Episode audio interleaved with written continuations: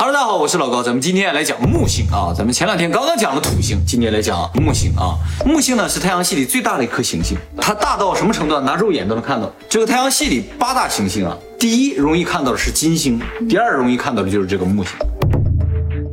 那么木星的英文名字啊叫 Jupiter。是古罗马神话里边的众神之首啊，相当于希腊神话里的宙斯。星期四呢是木星的名字，叫 Thursday，跟 Jupiter 压根一点关系都没有。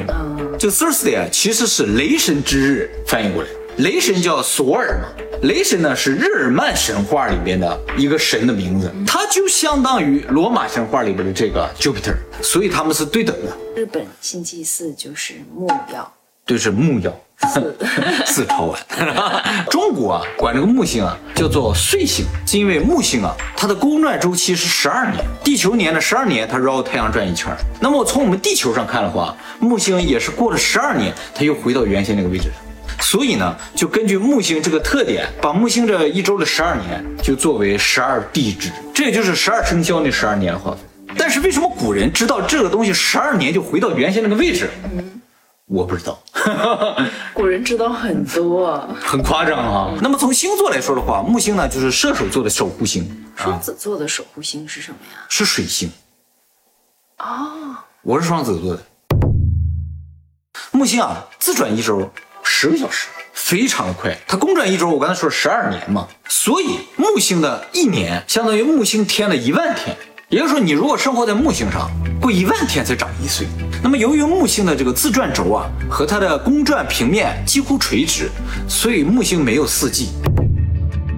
它的直径是地球的十一倍，体积呢是地球的一千三百二十倍。也就是说，一个木星里边能放一千多个地球。它虽然这么大的体积，但是呢，它密度比较小，所以整体来说质量质量没有那么大，地球的三百多倍而已。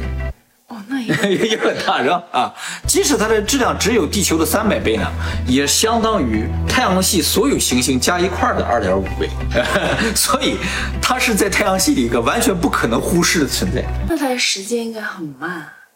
超慢的。那么正因为这个木星超大的这么一个存在啊，以至于其实太阳系的中心并不是太阳，因为木星质量特别大，所以整个太阳系的中心点呢在太阳和木星之间。木星和太阳是这样的转，太阳也在公转。木星上这些纹路啊，这些东西啊，其实就是气体。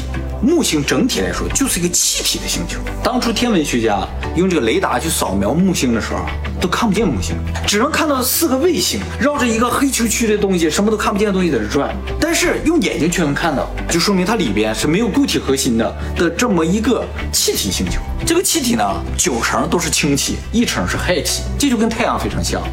所以木星真的有一点可惜，就差一点点。就成为恒星。对啊，上面这些云呢，流动的速度有多快啊？每秒三百公里。哇！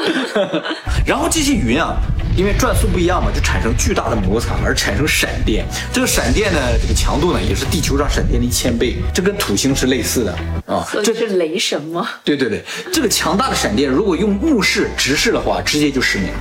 啊。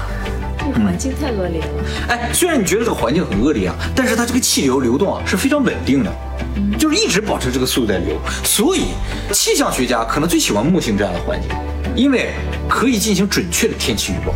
但地球上不是这样，地球上风云万变。木星的磁场非常强大，强大到什么程度呢？是地球磁场的两万倍。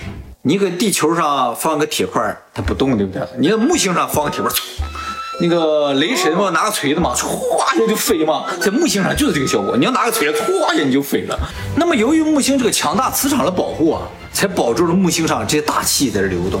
不然的话，就跟火星一样，火星上没有大气嘛，就太阳风吹走了。那么问题来了，木星上为什么会有这么强大的磁场呢？这就是木星一个很大的谜。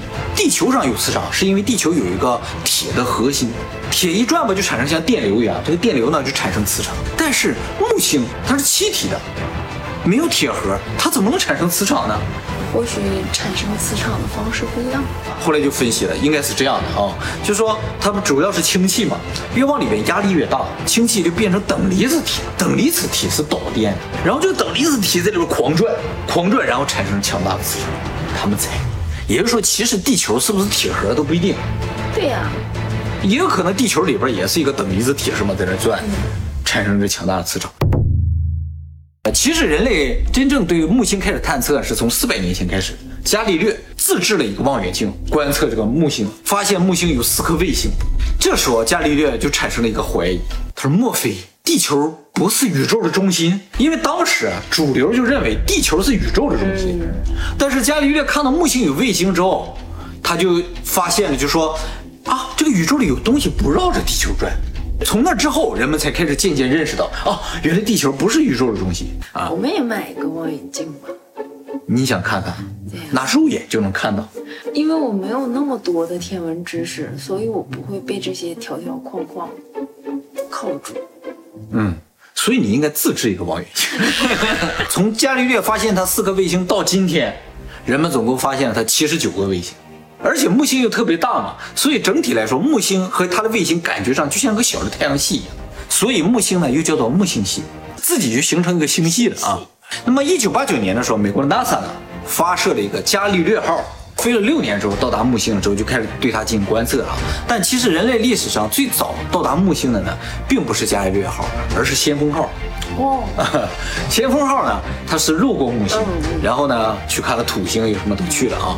这个先锋号到了木星之后，就发现了一个事实，就是在地球上观测不可能知道的事情，就是木星周围有强大的核辐射。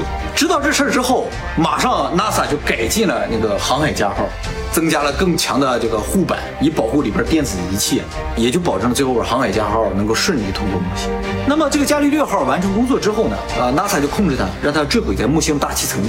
那么在二零一一年的时候，NASA 又发射了朱诺号。朱诺号的主要任务呢是探测木星云层下面的东西。朱诺号也会在二零二一年的七月份坠毁到大气层，把它烧掉。为什么 NASA 一定要把它烧掉？现在土星的探测器也是一样，最终都是把它烧掉。嗯嗯，NASA 的理由呢，就是说为了防止污染木星的环境。但是我感觉怪怪的，如果地球以前有过高度文明，也能发射过卫星的，如果他们的思路跟 NASA 是一样的，都烧掉。对啊，这也就是为什么我们现在看不到前人留下的卫星啊什么的，他们都给它烧了。我觉得烧掉唯一的可能性就是不想留下一个证据，就是这个东西存在的证据。哎，这大红斑我们已经多次提过了啊，就是木星上啊刮着一个台风，这个台风啊在这儿已经刮了四百年了，至少四百年。因为伽利略发现它的时候就已经发现个大红斑了。其实一度啊，天文学家都认为这个大红斑是永恒的，但是呢，近些年人们发现这个大红斑在不断的缩小。伽利略发现它的时候，这个大红斑的直径能放下四个地球，现在呢只能放下一点三个地球。按照这个速度的话，再不用多久，这大红斑就要消失了。那么地球上持续最久的台风啊，是一九九四年一个叫做约翰的这个台风，持续了三十一天。人家持续了四百年还在这挂。那么关于这个大红斑呢，有两个谜团。第一个就是这个大红斑为什么会存在？木星上 N 多的气体都是一条一条的在这流动的，为什么这个地方自己搁这转起来？而且就算是偶然形成的这个转起来，它不至于形成这么久。而且啊，木星上这个大红斑，它是随着木星旋转一起旋转。我刚才说了，木星转一圈十个小时，上面的气体每秒三百公里，这个大红斑跟着一起转，它都不散。好吓人啊！对呀、那么大红斑的第二个谜团呢，就是它的颜色。嗯，这为什么是个红色？那么很多天文学家觉得说，这个地方可能有很多的硫啊，有硫磺的话，它可能就造成它红。但是怎么记得硫磺都集中在这个地方了，就不知道了。那么接下来我们介绍一下木星的卫星啊，它有七十九个卫星嘛，但其实最有名的就是那四，就最先发现了木卫一、木卫二、木卫三、木卫四。这木卫一整个就是一个岩浆的星球，它上面布满了火山，但它这个火山啊，跟地球上那个火山等级不一样。地球那火山爆发，啵，你看冒一点烟什么，它不是，它这火山一喷发啊，那个岩浆以每秒一公里的速度向上喷射，然后喷射两三百公里，形成一个岩浆束，然后呢向四面散射。而且这样的火山特别多，每天都在不停的喷发，所以整个星球就在下着岩浆雨。按理来说，一个星球转到太阳背面，它就该黑了嘛，看不见了。它这因为岩浆喷射，各种像放烟花一样，都能看得清清楚楚。据此呢，所有天文学家一致认为，这个星上不可能有生命。啊，你也同意的？生命的定义是什么呀？就是有一些还能在岩浆里活得很开心的，有一些生命组成形式不一样呗，它能抗住岩浆呗。它可能就是岩浆。啊，也有可能，就是感觉这个星球它本身它就是个活的。对，嗯，第二卫星啊，叫木卫二啊，又叫欧罗巴啊。这个木卫二就和木卫一完全不一样，它是个冰球，表面温度呢零下一百多度，它呢也往外喷射，喷水，喷水。这个由于它喷水啊，就证明它底下有液态海洋，所以很多天文学家觉得木卫二上特别有可能有生命。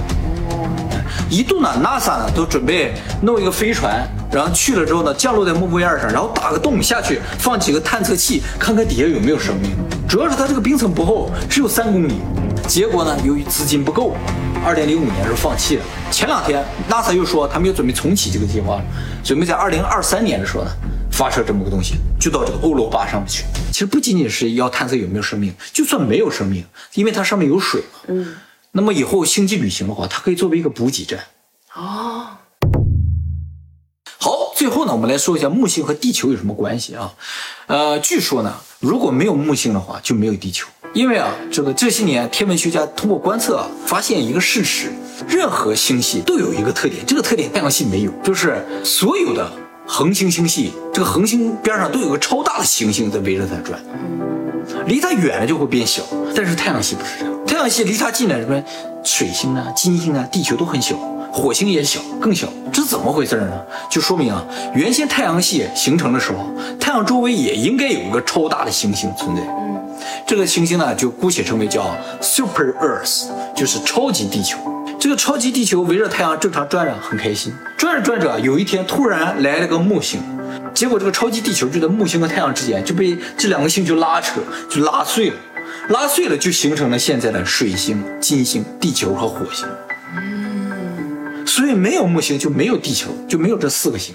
推测啊，这是推测的。而且呢，由于木星超大的引力啊，从太阳系外来的小行星啊、彗星都被它拦住了，不会撞到地球。据推算，如果木星不存在，地球会被小行星撞到的几率呢，比现在要大一千倍。就比如说像毁灭恐龙那种小行星级的碰撞的话，有木星存在的话，所以才几亿年一次；如果没有木星存在的话，那可能就几万年就一次了。人类还没怎么发展，砰又毁了。四年一次，四年一次，所以木星保护住了地球啊，保护住了里边所有星球。所以真的有可能，地球就是一个非常独特的存在，它具备了所有这个宇宙里都不可能具备的条件，就是那么巧，里面有太阳，外面有木星，距离又刚刚好，温度也合适，然后恰巧就产生了第一个生命。那它这个地理位置，地角太好。这个地角黄金地段，买到手就升值，绝对升值啊！你差一点点，其他都是荒无人烟的，是吧？所以大家还觉得现在买个房子贵，一点都不贵。你从宇宙的角度来看了，我这贼便宜，是吧？